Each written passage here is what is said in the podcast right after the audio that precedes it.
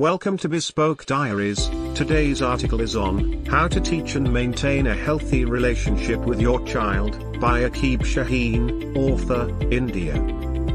Try to establish a routine that factors in age appropriate education programs that can be followed online, on the television, or through the radio.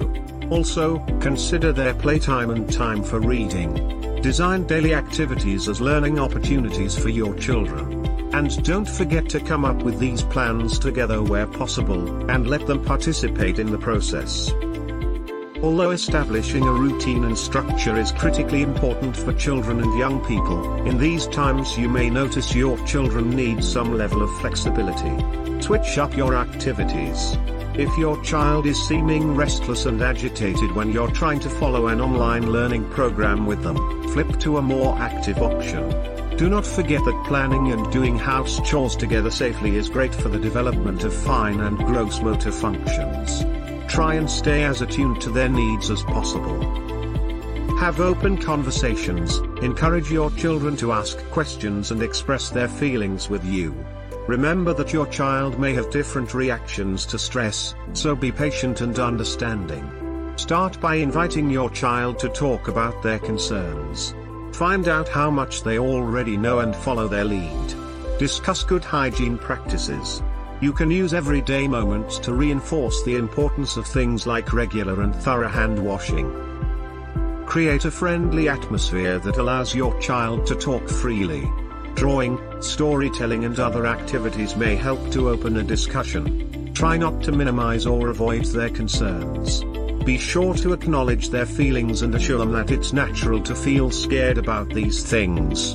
Demonstrate that you're listening by giving them your full attention, and give them the assurance that they can talk to you and their teachers whenever they like. Take your time and start with shorter learning sessions and make them progressively longer. If the goal is to have a 30 or 45 minute session, start with 10 minutes and build up from there. Within a session, combine online or screen time with offline activities or exercises to protect children online.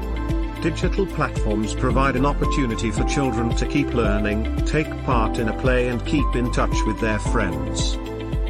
But increased access online brings heightened risks for children's safety, protection and privacy. Discuss the internet with your children so that they know how it works, what they need to be aware of, and what appropriate behavior looks like on the platforms they use, such as video calls. Establish rules together about how, when and where the internet can be used. Set up parental controls on their devices to mitigate online risks, particularly for younger children. Identify appropriate online tools for recreation together. Organizations like Common Sense Media offer advice for age appropriate apps, games, and other online entertainment. In case of cyberbullying or an incident of inappropriate content online, be familiar with the school and other local reporting mechanisms, keeping numbers of support helplines and hotlines handy. Don't forget that there's no need for children or young people to share pictures of themselves or other personal information to access digital learning. Stay in touch with your children's academic facilities. Find out how to stay in touch with your children's teacher or school, ask questions and get more information and recommendations. Parent groups or community groups can also be a good way to support each other with your homeschooling. Thank you for your time. Don't forget to like, subscribe and share. Do leave your thoughts in the comments section below. For similar type of article please reach us at contact at thebespokediaries.com or you can visit our website www.thebespokediaries.com.